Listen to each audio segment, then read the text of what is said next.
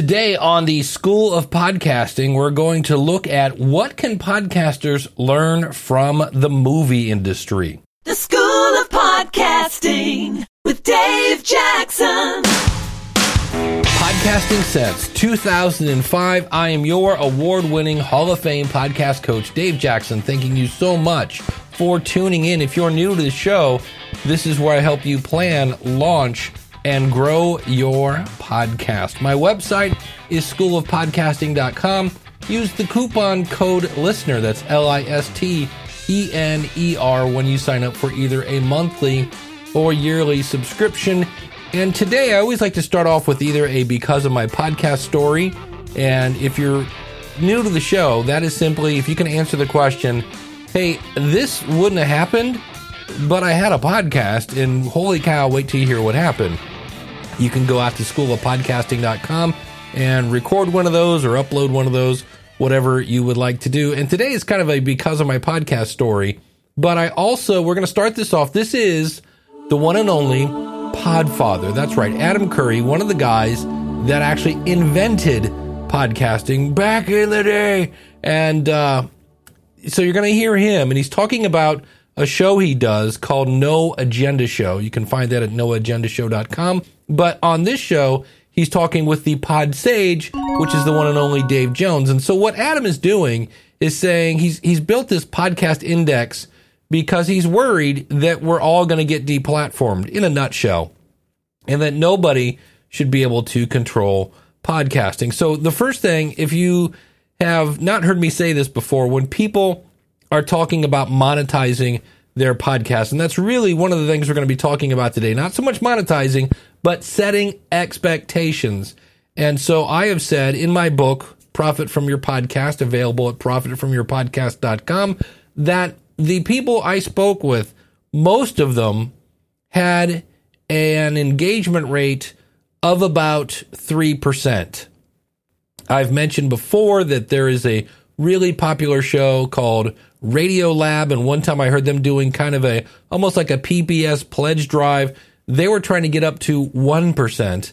And here's the Podfather talking about no agenda. Just so we put it all into perspective, value for value that I've been doing for a decade and a half.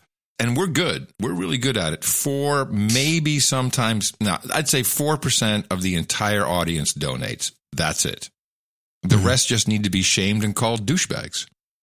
Now, what happens is over time, people will say, you know, I've been listening for five years. I haven't given anything. And they come in with a whopper amount. Eventually, it, it all kind of works out somehow. Well, that should be in the spec if if nobody if somebody's listening yeah. and uh, never donates, it just pops up and says you're a douche. This is what uh, with no agenda. That's what the listeners slash producers they developed that themselves. They start calling people out. Hey, that guy, you know, he hit me in the mouth. He told me about the show, but he hasn't donated. He's a douchebag. And then people started donating, saying, "I was a douchebag. That's no good." And and so this, this, terminology didn't come from us. I, I don't call people douchebags. Well, I do now. It's now it's embedded in my brain. Now he did mention there, and what he means by value for value. This is where instead of having advertising, instead of if you don't have a product or service to sell, you deliver value. That is the key here. It is value for value, not value because you put a bunch of time into it it's value because you delivered value. And the No Agenda Show delivers insights into the media that I can't get anyplace else. And in the case of the podcast index, I want to see this thing make it. They're actually adding new features to RSS, which eventually will have to knock on the doors of all the media hosts and say, hey, how about adding this to your interface? Uh, if you want to learn more about this, you can go over to newpodcastapps.com because you can actually boost me right now if you are listening on a new podcast app. This is your friendly boost reminder. It's time to boost, boost, boost. Adam talked about how, you know, some people listen for a long time and then all of a sudden they'll come back. Well, listen to what happened here. We want to thank some people? Yes. Right off the bat, we need to thank uh, an incredible patron of many value for value projects who sent oh. us in his traditional manner in all cash, which means uh, it, it's always very freaky to see this show up. It showed up in my P.O. box. I'm talking about uh, the patron saint, Sir Onimus of Dogpatch and Lower Slobovia. Oh, we got some Sir Onimus love on this show? $4,000 in cash. In cash? Holy crap. Shot caller, 20 inch blades on the Impala. He says no. Oh. He says no Oh. note. But now he always sends cash when he sends uh, donations uh, because he's completely anonymous. We know a little bit about him, but not really. And uh, and it just showed up in the envelope, and it says for podcast index. That's so- all it said. And so I, I I have his email, and I say, Okay.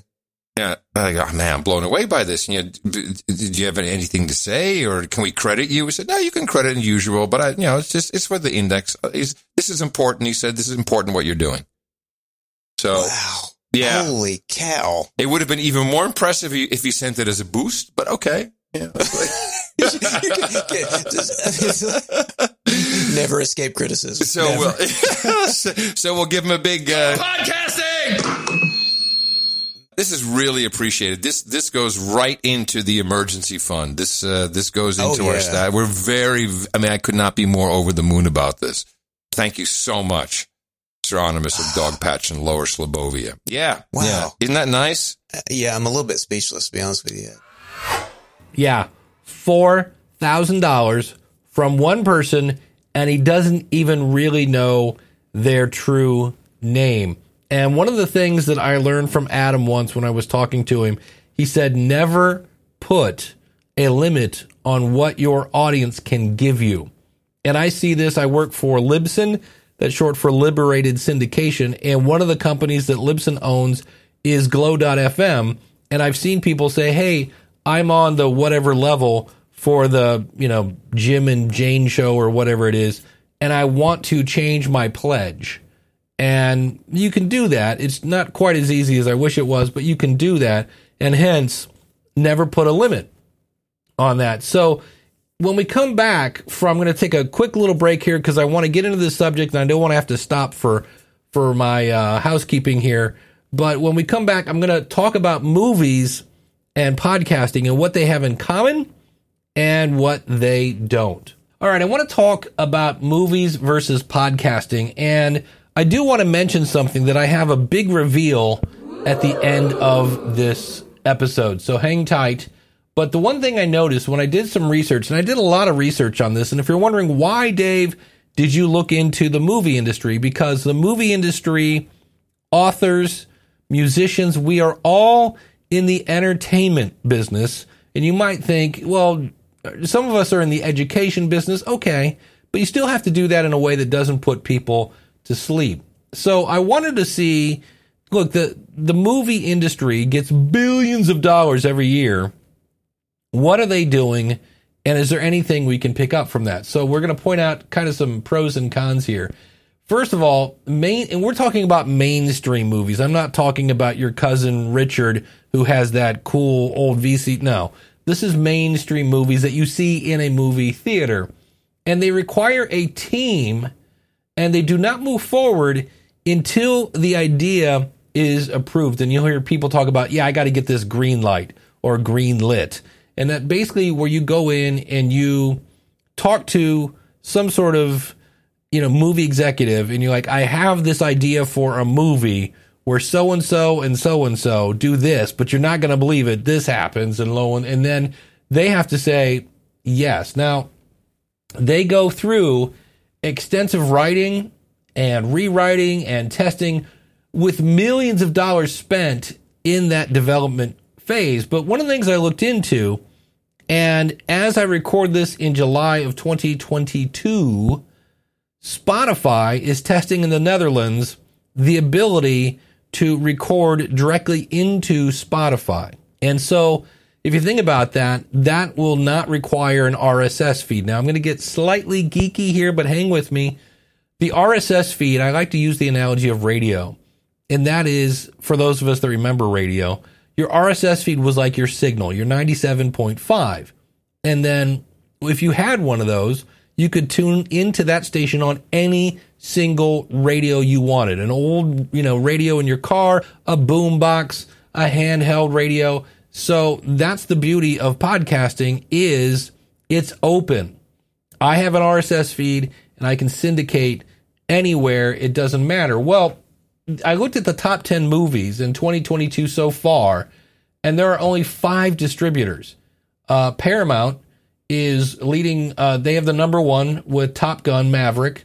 They also have Sonic the Hedgehog. Walt Disney has Doctor Strange in the multiverse. They have Thor and Lightyear. Uh, wait a minute. Hold, yeah, that's Walt Disney is the second one here. So Paramount had two.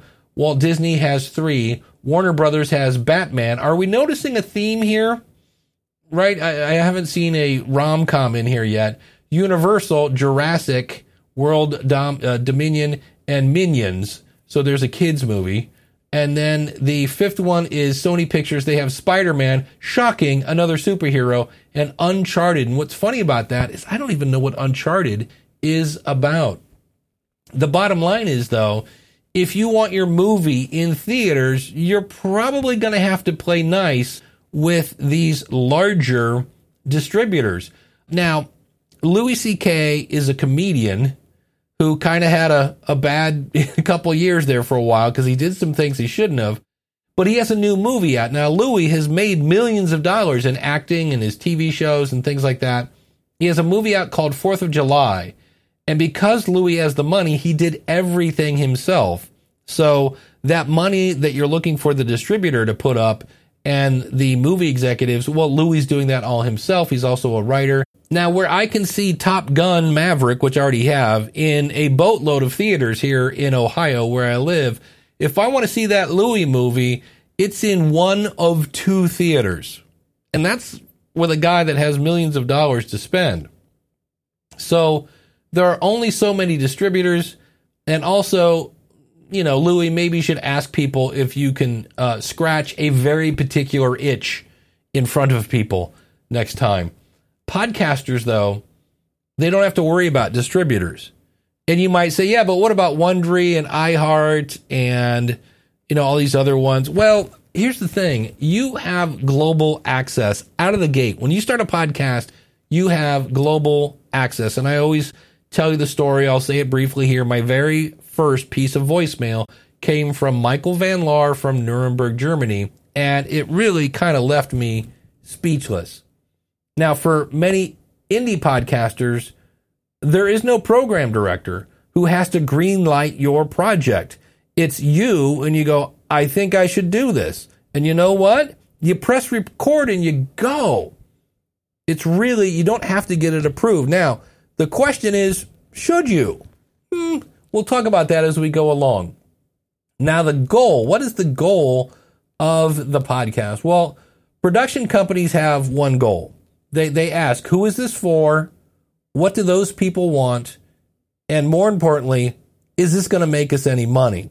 And one of the things I thought was interesting is when they came out with the first Iron Man movie, this was kind of the first movie from Marvel, and they really tried to stick to the, I was going to say comic book, shame on me, the graphic novel. They really stuck as much as they could to the graphic novel because the graphic novel nerds really love those things. And the fact that that showed respect to the graphic novel and it also made the movie great. And so, who is this for and what do they want? They want a movie that accurately represents what's going on in the graphic novel. Now, one thing you want to think about, you know, many podcasters, well, they might like to make money with their podcast. Keep in mind, there are many doing it simply to help others, to get the word out. Maybe they just want to have fun, or in some cases, I have a podcast. I use it because, well, it's cheaper than therapy. So there are many reasons to make a podcast. I've said it before. You do not, you do not have to make money with your podcast. I know I wrote a book about it, but I'm here to tell you, you don't. Uh, now, some people jump into the deep end while other people ponder. Maybe I should make a podcast. I probably should. Yeah, mm, but you get a little nervous. I get that. And they ponder the idea of starting a podcast for years. But here's something I wanted to point out about growing your audience. And we're going to talk about this a little later too. This is a clip from Matt Damon from the YouTube show Hot Ones. I did this movie Behind the Candelabra, and I talked to a studio executive who explained it was a $25 million movie. I would have to put that much into print and advertising, right, to, to market it, um, what we call P&A. So I'd have to put that in P&A. So now I'm in $50 million. I have to split everything I get with the exhibitor, right, the people who own the movie theaters. So I would have to make $100 million before I got into profit. And, and the idea of making $100 million on a story about like this love affair between these two people yeah, I love everyone in the movie, but that's a that's suddenly a massive gamble in a way that it wasn't in the 1990s when they were making all those kind of movies, the kind of movies that I loved, and and the kind of movies that were my bread and butter. And you should watch the Hot Ones YouTube show. I believe it's now on Hulu, if I remember right. This guy is an amazing interviewer. So think about that. A huge amount of the budget is for marketing. So keep that in mind. You have to allocate, in this case, resources to market your movie. We're going to talk about that as we go along. But really, when it comes to a movie, it starts with the script. And what you may not know, as I did my research on this, is when a writer is trying to sell a script, they rarely, if ever, sell the first version. Screenwriters they just don't. That's like a, a unicorn. It, it's just the hard truth. And we, I know you worked hard on your your script, Mister Writer, but eh, you know, and it said it might take a handful of screenplays before a writer gets one green light. It can happen, right? But it's the exception. It's not the norm. And why is that? Well, your first script is where you make your mistakes. They say even your second and third scripts are for ironing out the kinks. The fourth script is where you really understand the structure and craft, while your fifth script is where you start finding your voice. And this is where I say, please don't record your first episode and then release it. You need to do some woodshedding. That's an old musician term, which means practice in the basement. Now, it may be, again, that that first recording was just magic. Okay, but that's not the norm. And plus, by recording these and recording these, you're going to get more confident. And I'm kind of with this particular writer. I'll have links to everything in the description where I got this information. But, uh, you know, record a couple and throw them away, especially if you're doing interviews. That's why I say record your parents, record your kids, record your cat, whoever you're interviewing. Don't make your first real interview be your first real interview.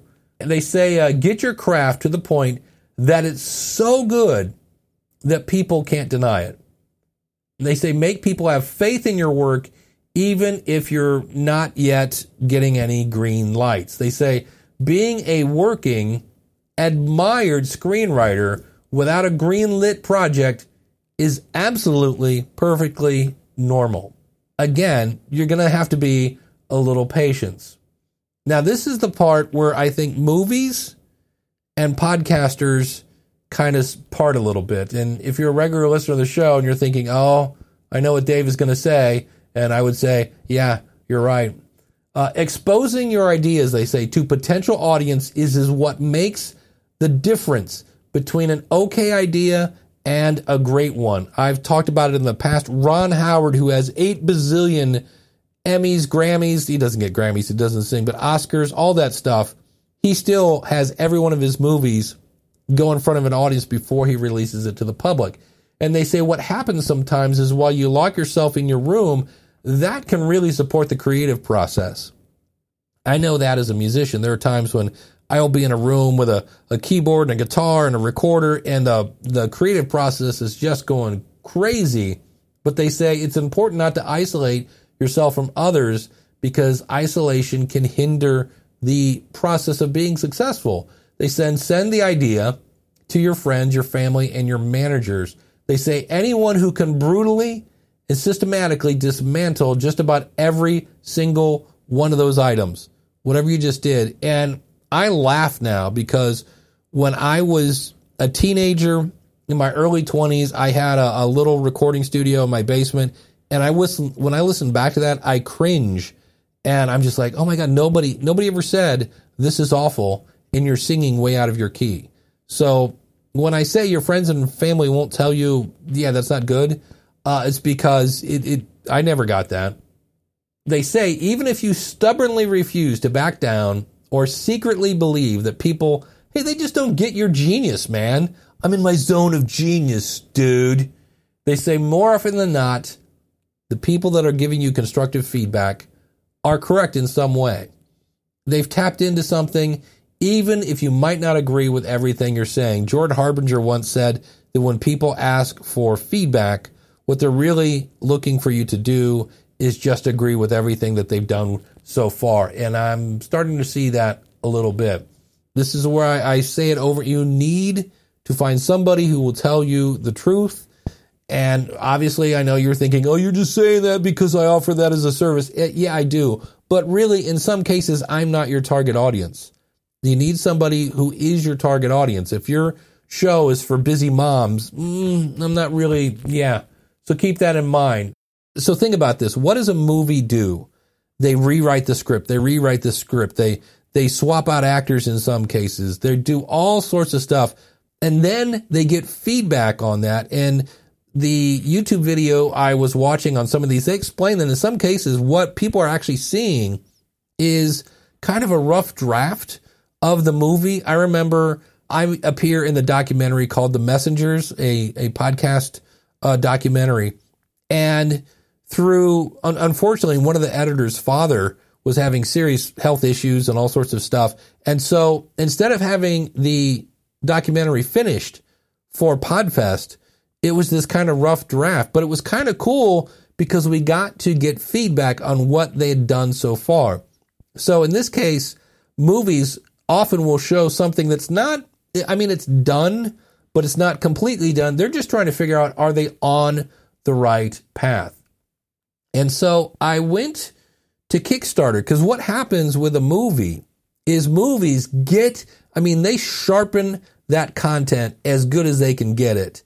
And then they come up with the best promos and all that other stuff. They're ready to go out and tell people about their show. And we heard where Matt Damon said a big chunk of that is spending money on marketing. But what I saw is I went out to Kickstarter. You know, this is where people try to raise money for funds. Often it's like, hey, I'm in the hospital. It costs eight bazillion dollars to have an ambulance. Can somebody help me out? And here again, remember crowdfunding. The first word is crowd. The second one is funding. It's not fund crowding. You got to have a crowd for this to often work, or at least an engaged audience. And so when I looked into this, at the bottom of these, hey, I need some money, they kind of list why they need the money. And I'm I'm going to keep everybody's names out of this.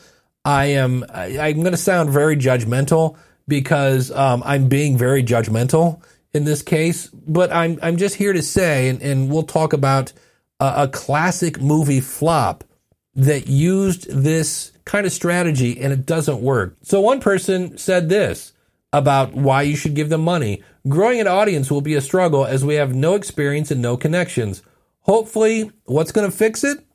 The better equipment can lighten this load. So I'm going to switch from one microphone to another one, and somehow that's going to just make my numbers go through the roof. Now, they had a goal of $842, and so far they have a dollar pledged from one backer, and they have 49 days to go. So I wish them luck. Another person said, This is my second attempt at a Kickstarter. Creating a podcast hasn't been easy. And this is where I say, creating a podcast is easy. Creating a good podcast takes some effort. In this case, this person is trying to make a true crime show. And uh, I can't believe they can't get money for a true crime show because those things are, you know, that's money in the bank, right?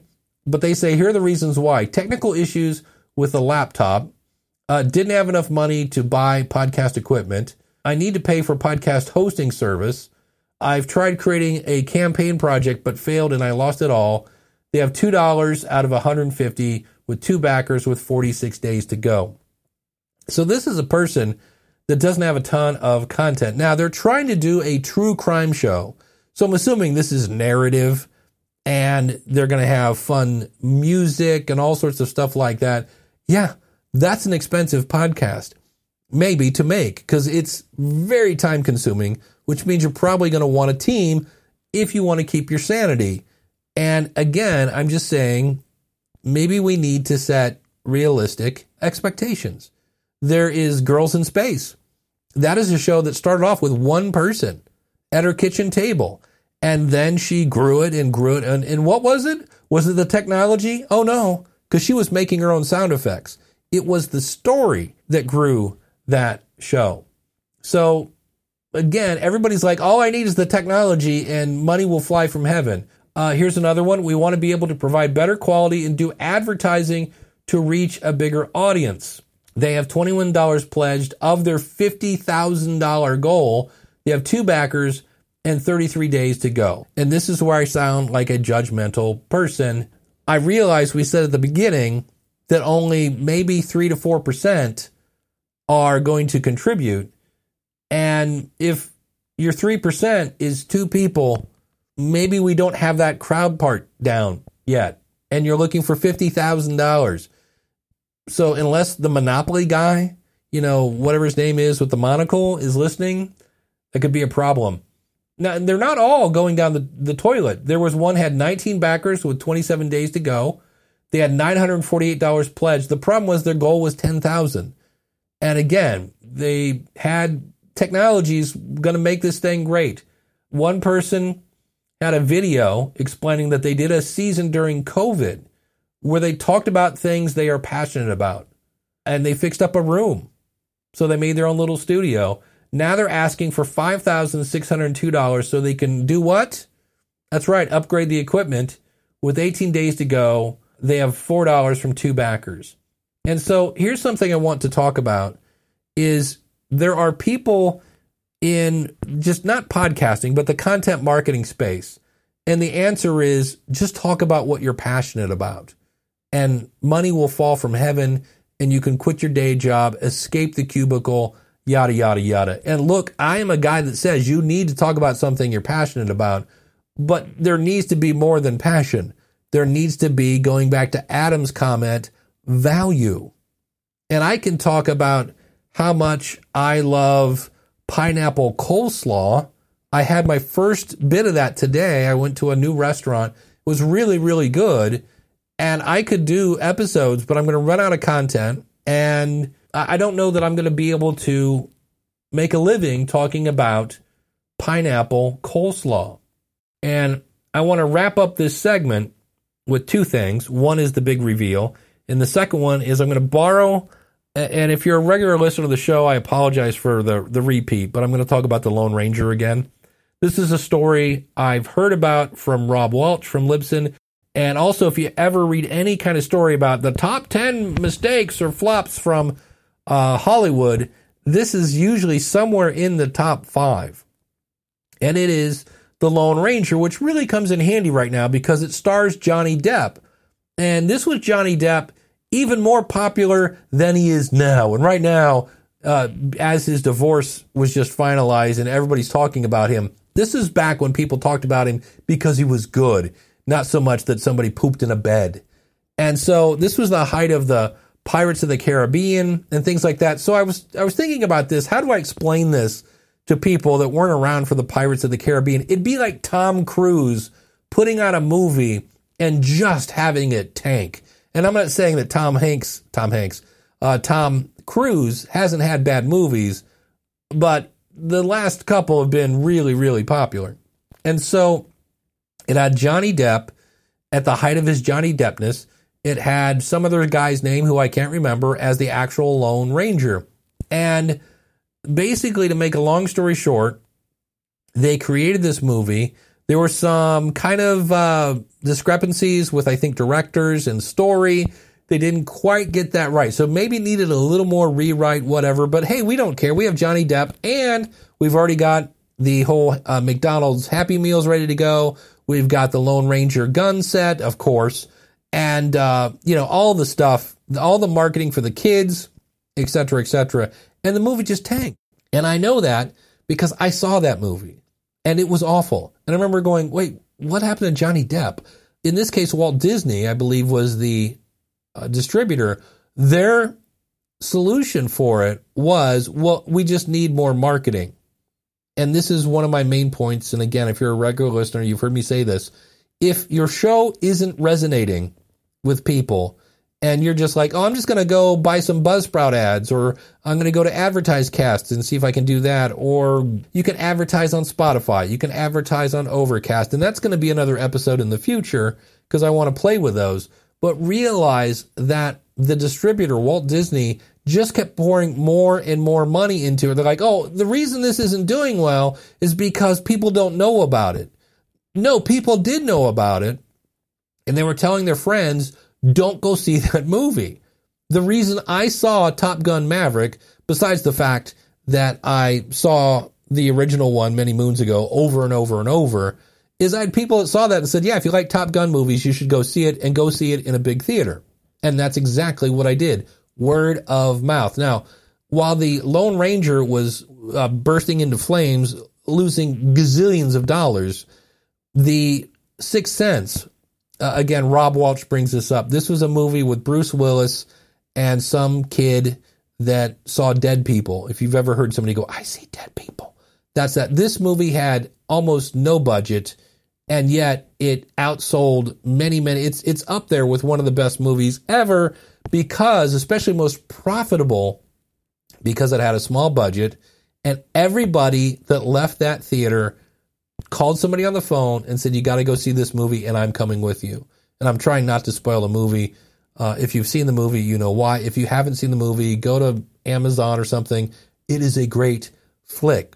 So the bottom line is here we can learn from Disney marketing is not going to save your show. And the step I think that most people skip is getting feedback. And I'm going to throw myself under the bus. Now, I do quite a number of shows that I don't say are, quote, real. It's me playing usually with another media host or some technology.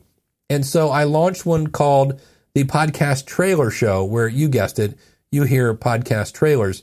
And I, A, did I do five episodes and, and, and get those out of my way? Nope. Did a couple, did a little research, but didn't do five episodes. Because if I had, I would have realized I have a problem. And that is most podcast trailers are absolutely awful. My favorite, I had one last week where the person did not say their name, they didn't say the name of the show, and they didn't say their their website. They just kind of spouted out keywords about their industry. It was very interesting. And so my name is on that show and I'm promoting these things. So I finally just had to update it and say, hey, I'm picking these trailers not because they're good, because the show is good, but because the trailer was easy to find. And I am kind of already thinking I'm going to do maybe 100 episodes of the show and then tap out. But I didn't get any feedback on this because when I finally listened to my own show with a set of kind of fresh ears, I was like, oh, this is horrible. Like I knew it wasn't going to be great. The idea of it was how can I make a show with very little time involved with it? And that's one of those where you're like, well, sometimes you, you get what you put into it. But on the other hand, that doesn't mean if I'd put 5,000 hours into that first episode, it would have been good. No, the problem was the way I had it out on paper, 30% of my episodes were advertising. And I don't know about you, I'm not waking up late on Saturday because I can't wait to see the ShamWow infomercial. It's just not what I'm going to do. And so I didn't get any feedback from anybody. And for the record, part of that was because I was like, ah, this isn't a real show. This is me playing. But I should have got some feedback anyway. Because when I finally heard it with fresh ears, I was like, oh, this is horrible.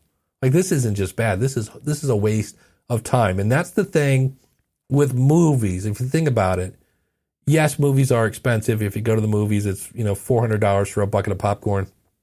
But more valuable than that uh, the movies these days they're long, and so you're asking people to give up their time, and so are podcasts, and we need to make sure that we're not wasting their time. So maybe get some feedback before we start spending our marketing budget because in the end what happens to movies that don't make any money is you end up with a brand maybe that isn't great. Now, let me give you an example of this. Right. When I see Warner Brothers come up, I'm like, okay, this should be a good movie. This is a major distributor. And in the past, uh, and it still happens, Blog Talk Radio is a media host. They're still around. And the idea of Blog Talk Radio was again, ease, ease of use. Again, making a podcast, not hard. Making a good podcast, mm, takes a little work. And I remember, and it wasn't just me, there were other kind of podcast snobs that when I heard this phrase, Blog Talk Radio, I knew I was going to hit stop because what was coming next was going to sound so bad, I didn't want to listen to it. So the person that says, hey, I need really good audio quality, I'm going to tell you in a second what I'm using for this. And you're going to go, really? Yeah. So it's Blog Talk Radio had bad audio quality to the point that when I heard that Blog Talk Radio, I almost instantly hit stop because I knew what was coming. Now, and this is where people go, oh my God, Dave's going to talk about Anchor. I am not a fan of Anchor at all, but I am to the point now that if I find a new podcast and it starts off with, hey, when I started a podcast, Anchor, blah, blah, blah, earn money, yada, yada, I'm like, because I'm fine. I had a, a, a trailer come through that was just beyond bad. Now, again, that makes me sound judgmental because I'm being uh, judgmental. And by that, I mean that trailer did not make me want to listen to their show, which I believe is the goal of the trailer. But when I looked at this, uh, basically what sounded like a bunch of kids playing, which is fine, they're having fun. Remember, you can get paid in fun. I was, I looked, and I was like, of course, they're on Anchor. So I'm, I'm finding more and more that the shows, again, just for fun, having a good time. It's three bros in the basement, cracking some cold ones, go to town. Just don't turn around, though, like a movie executive and go, how can I make money with this thing? Those are some things we can learn from movies and apply it to our podcast. And remember, again, that the goal of a movie is to entertain you for a few hours to the point that you go out and tell a friend and that they tell two friends and they tell two friends because that's what they do. They spend money on marketing to get you in the theater and then they rely on word of mouth.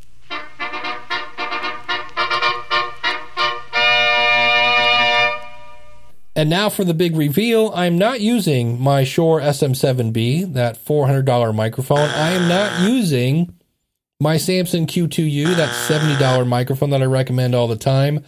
I am using a company I barely know. It's PowerDeWise. It is a lavalier microphone that I spent $35 on. What, what, what? Now, why, Dave, are you doing this today? Because I wanted to show you it's not the technology. Yes, we got a little popping peas. We got some some noise from my shirt.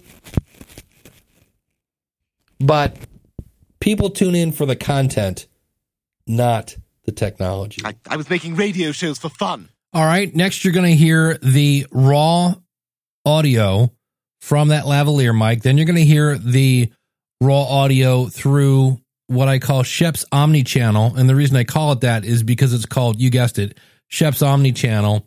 And then you're going to hear me on the Shure SM7B. And then you're going to hear me, well, you're hearing it now, the Shure SM7B through Scheps Omni Channel. Isn't it's almost as fun as listening to Hiss, which is what we did last week. Now, why, Dave, are you doing this today? Now, why, Dave, are you doing this today? Now, why, Dave, are you doing this today? Now, why, Dave, are you doing this today? And the answer is to prove that it's not the technology because none of those audio quality examples, right? I was using this $35 cheap lavalier and yet you're still here. It didn't make you tune out. So, one other point I want to make here is we started off talking about how movie distributors, there's only so many that are big that are really going to get you the exposure that you want, which means you have to play ball with them. And one of the big distributors is Netflix. And I watched this one video, and this guy was explaining what it's like to work with Netflix. So I pitched it, and they said, okay, sounds good. We like it. Let's do it. But we don't want to take delivery from you because you're an indie producer. We want to take delivery from a distribution company that we're already set up to do business with because we don't want to set you up as a new client in our database. It's too much work for us. So I said, but I'm also a distributor. I have my own distribution company and um, I, I, make delivery. I'm like, I, I, make perfect delivery to the distributors or to, I, I'm making delivery to broadcasters around the world. So delivery is not an issue. And they said, yeah, but we're so busy. We have so much going on. We would prefer that we put you through a distributor. And I said, I don't have a problem with that, except for they're going to charge me a full fee for doing nothing. I mean, I pitched you, I did the sale, you want the movie, I'm going to have to pay their full commission. And they said, Jeff, you seem like a sharp guy, figure it out. Go negotiate it, figure it out. So they gave me a list of, of like six or seven distributors that they recommended who I could do business with. I met with two of them, I chose one of them, and I c- cut a good deal, but not a fantastic deal because I had no leverage. They knew that I was sent there. So I had to deliver through another distributor. I was kind of a little peeved by it, but you know what? It was Netflix. That's what they wanted, and who, what am I going to argue? I mean, you know, so that I had I had to do that deal. And I realized that this is kind of the curmudgeon uh, national anthem, but if we allow podcasting to kind of push RSS to the side and not replace it with something that's open to where we have to rely on someone to get us into these directories. Now, I realize you might say, but Dave, you have to get approved now. Yes, but there are people who have been deplatformed that can still use an RSS feed and you can still get their content. You can kick me out of Spotify. You can kick me out of Apple. You can kick me out of anywhere. As long as I have an RSS feed, then I still have an audience. Please don't make me say, I told you so in five years. I really don't want to do that. I do have a background where I worked in the music business, and those people, again, not exactly known for their generosity and fair play. So keep that in mind. I did do most of the show today with a $35 lavalier mic. I don't recommend doing that unless you feel really comfortable with a $35 lavalier mic. I was amazed at how my delivery and things like that. A lot of editing going on behind here because I just wasn't quite as comfortable because I really hated the way I sounded. And one thing though about this, there are so many people that want to use a free media host and not put out any money and things like that. One of the videos about how do you get a movie made had this great point. Because, like I said on the show before, no one's going to invest in you if you aren't willing to first invest in yourself. Of course, that doesn't necessarily have to mean money. That can also just mean time. Often, it does just mean time and effort. You can't do great things with little to no resources. So, when you first start off and you don't have money for maybe the extra gear that you want to get, then take the resource you have, which is time, and invest in how to tell a story invest in how to work a microphone without it having a bunch of popping peas and use the time you have to go listen to what your audience wants so that you can give it to them. Then when the final product comes out, your audience will just have to tell their friends about it because it's that good. Also want to throw in one thing in case you're new to the show when I say, "Hey, the reason I'm being judgmental is because I'm being judgmental." That is me somewhat being sarcastic. Hopefully, you picked up on that. And um, if you don't think people judge you, yeah, the person in Walmart last night when you were in there, yeah, they were looking at your cart. You get judged every day. Everything I mentioned today, you can find at schoolofpodcasting.com slash 835. Thanks so much for checking out this episode. Again, schoolofpodcasting.com slash 835. If you know somebody who is starting a podcast and you want to help them set realistic expectations, do consider sending them this episode, especially if they're thinking about crowdfunding. I think when people hear that 4%, they're like, wait, what? Yeah, I know it sucks. The website, schoolofpodcasting.com, Use the coupon code LISTENER when you sign up to save on either a monthly or yearly subscription. Until next week, take care. God bless. Class is dismissed.